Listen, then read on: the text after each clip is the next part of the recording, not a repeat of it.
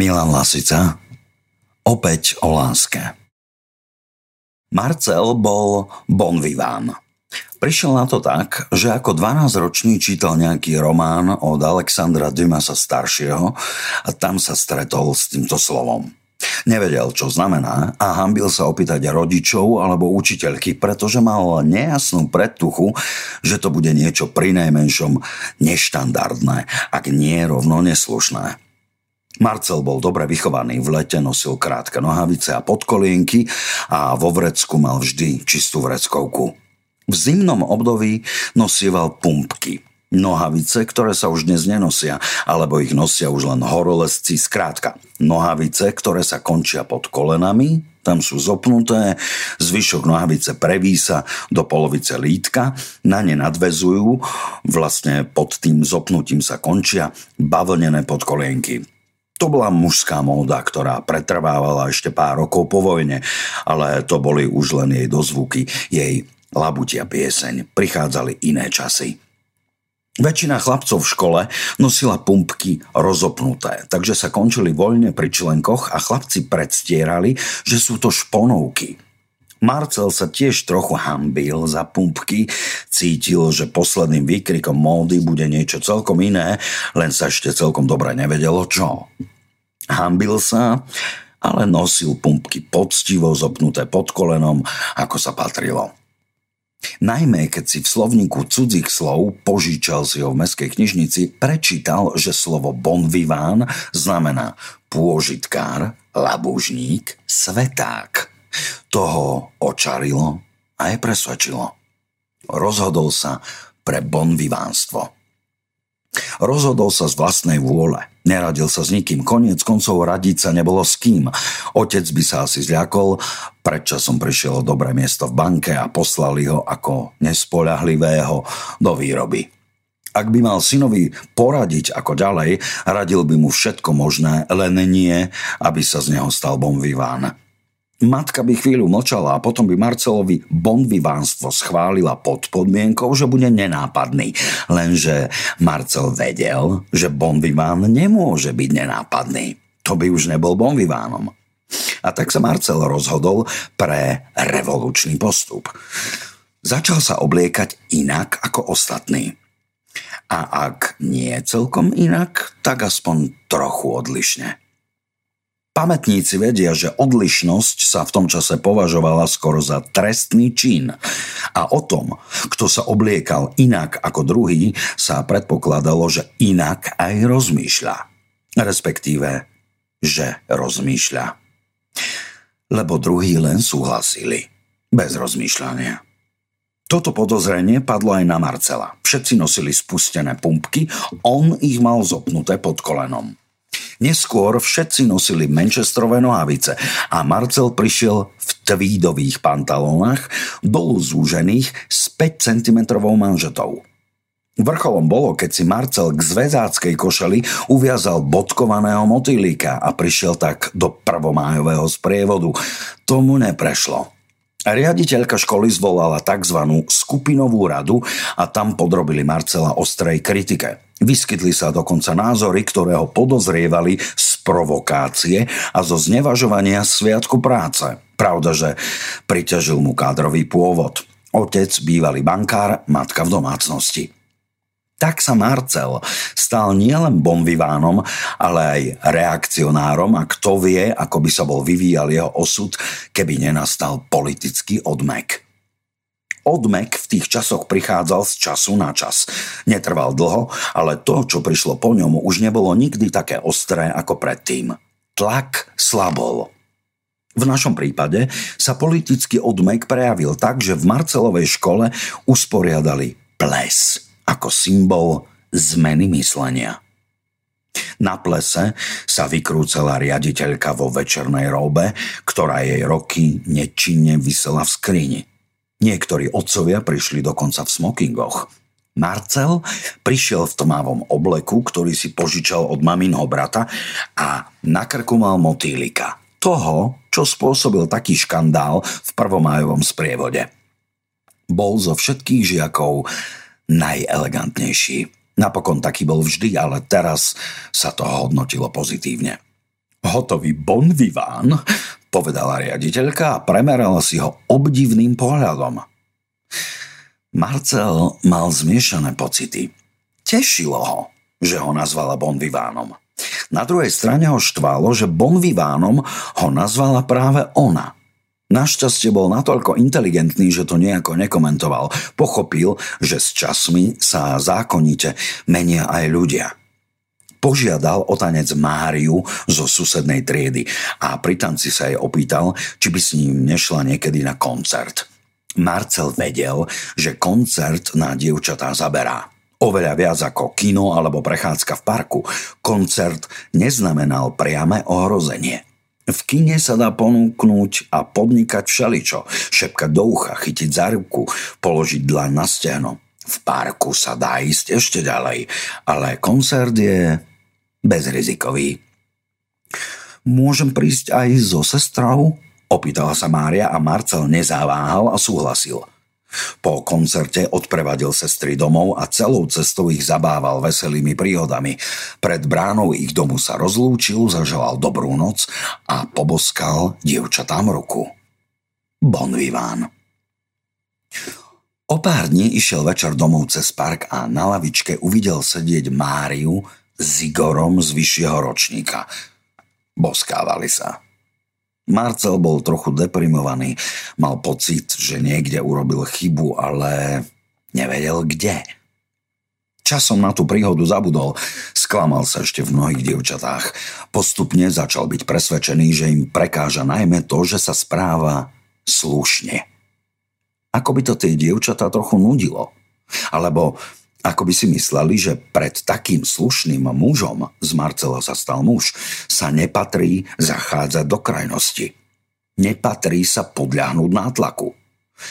To bolo jednoduché, lebo Marcel ako bon vivant nejaký nátlak nevyvíjal.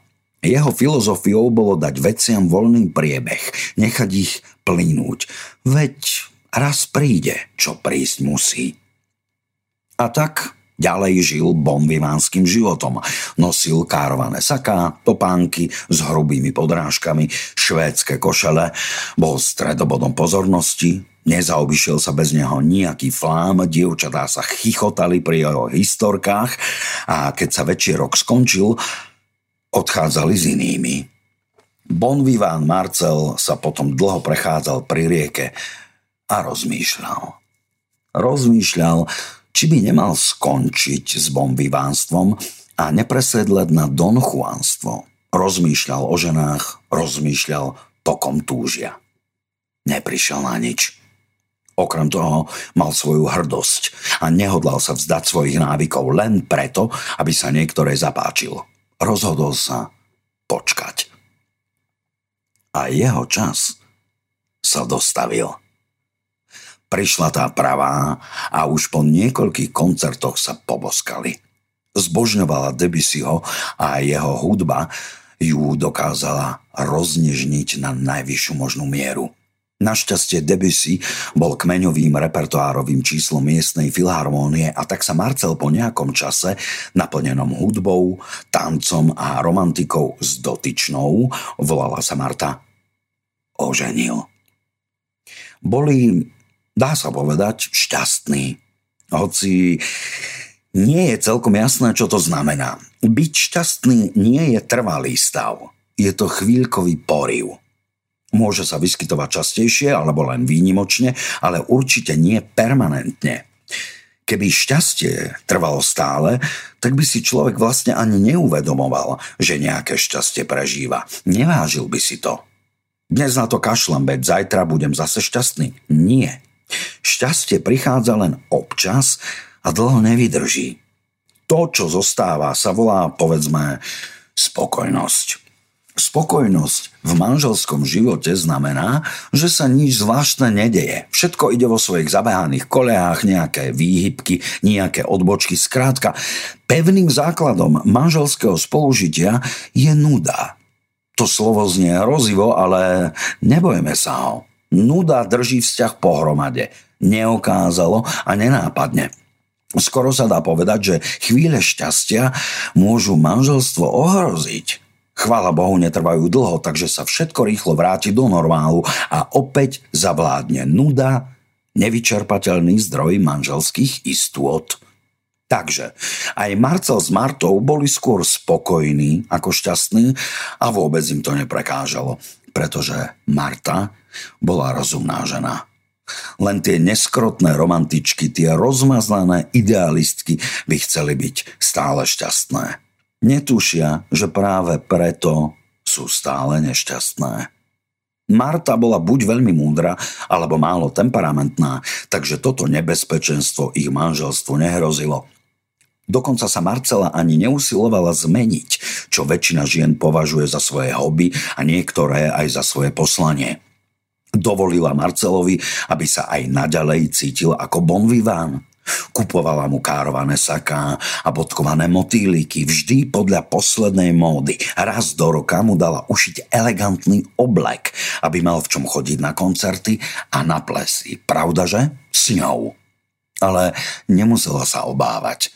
Marcel nemal postrané úmysly. Stačilo mu, že je stredobodom spoločnosti, že sa všetci smejú jeho historkám a ženy sa na ňo usmievajú. Áno, z času na čas mu prebehla hlavou hriešna myšlienočka, ale to len tak, aby sa nepovedalo. To len preto, že keby chcel, tak by mohol. Napokon zistil, že je to príjemnejšie, ako keby nechcel a musel. Život je veľmi príjemný, keď si človek urobí z cnosti konička. Byť cnostný z povinnosti je drina. Ale keď to beriete ako zábavku, je to celkom fajn. Ako si sa z toho potom vytráca morálny aspekt a bez neho sa žije veselšie. Marcel s Martou žili spokojne, ale ako píše klasik, nič netrvá väčšine. Aj užitočná manželská nuda môže byť jedného dňa celkom nečakane narušená. Nečakane prichádza všeličo, nielen okamihy šťastia. Marta odcestovala do kúpeľov. Viem, asi už tušíte, čo sa stane. Tušíte správne. Ale nepresne, ak si myslíte, že Marte sa prihodilo tzv. kúpeľné manželstvo, teda krátkodobý vzťah spojený s liečebnými procedúrami, čo dohromady môže dlhodobé manželstvo len utužiť. Nie. Marta odolala. Nie, že by nemohla ale nechcela. A v tomto postoji našla potešenie. Zlyhal Marcel. Hoci nie je celkom isté, či slovo zlyhal je na mieste. Stalo sa mu čosi oveľa horšie. Keď Marta odcestovala do kúpeľov, ako správny bon viván využil príležitosť, zavolal priateľovi a vyrazili do ulic, ako sa hovorievalo. Teraz sa hovorí, že išli žiť. A žili. Po opulentnej večeri navštívili zo pár podnikov, trochu v rozpakoch, lebo všade vyzerali ďaleko najstarší, napriek tomu, že Marcel si v poslednom čase začal prifarbovať vlasy do gaštanového odtieňa. Cítil skrátka, že sú niekde, kam celkom nepatria. V takej situácii pomôže alkohol. Prekonáva bariéry aj generačné rozdiely. Tesne pred polnocou narazili pri jednom barovom pulte na dve pipky. Mohli mať tak okolo 18 a začali ich baliť. Marcel vytiahol všetky tromfy zo svojho bonvimánskeho arzenálu a mal úspech. Pípky sa chýchotali na čomkoľvek. Pili mochito a pohybovali sa v rytme samby. Nebolo ich treba prehovárať, ponúkli sa sami. Ideme k tebe? Opýtala sa tá menšia. Marcel prikývol po menšom zaváhaní. Prikývol nie preto, že by chcel zhrešiť. Prikývol preto, lebo sa hambil neprikývnuť. Prišli k nemu. Všetci štyria. A dievčatá sa hneď rozvalili do kresiel v obývačke. Marcelov priateľ vrhal významné pohľady na ne aj na Marcela. Ako si ich rozhodíme, zašepkal. A Marcel očepkal, vydrž, Marcel bol bon vivant a slušne vychovaný muž, to dávno vieme. Takže prvé, čo považoval za potrebné urobiť, bolo pripraviť malé pohostenie. V kuchyni pripravoval studenú misu a medzi tým nosil na stôl do obývačky poháre, víno, taniere, tanieriky, misky a myštičky, kompletne celú súpravu cibuľového porcelánu, ktorú kedysi, keď bol cibulák v móde, kúpil Marte k narodeninám. Vajíčka v kuchyni sa varili, šunka bola nakrájaná, sír nastrúhaný a v tom sa to stalo. Marcel prišiel z kuchyne do obývačky s nejakým tanierikom, kto vie po koľký raz. A vtedy sa tá menšia na neho pozrela a povedala vecne. Nezdržuj, starky, poď si zakajfovať. A ešte sa pritom zahniezdila v kresle a rozbila pohár na víno. Marcel bol šokovaný. Nevedel celkom presne, čo očakával od tohto večera, ale toto určite nie. Myslel si, že pripraví niečo na zahryznutie, že si pripijú, že ich pobaví bonvivánskymi historkami a že potom sa uvidí. Marcel chvíľu váhal. Potom tiško povedal Von. Keď pipky nereagovali, povedal to hlasnejšie. A nakoniec to skrikol z celej sily. Chytil tú menšiu za ruku a ťahal ju k dverám, tá vyššia išla poslušne za ňou. Keď vychádzali z bytu, Marcel s krátkým rozbehom kopol tú menšiu do zadku tak, že nadskočila. Pipky utekali po schodišti, Marcel zavrel dvere, vrátil sa do obývačky, sadol si ku kamarátovi a obaja dlho mlčali. Tak sa skončila Marcelová bonvivánska éra. Keď sa Marta vrátila s kúpeľou, privítali ju kyticou ruží a pocitom viny. Hoci nezhrešil. Spolupracovali zvuková polícia, Erik Horák, duševná podpora, Anna Kratochvílová. Čítal Robert Roth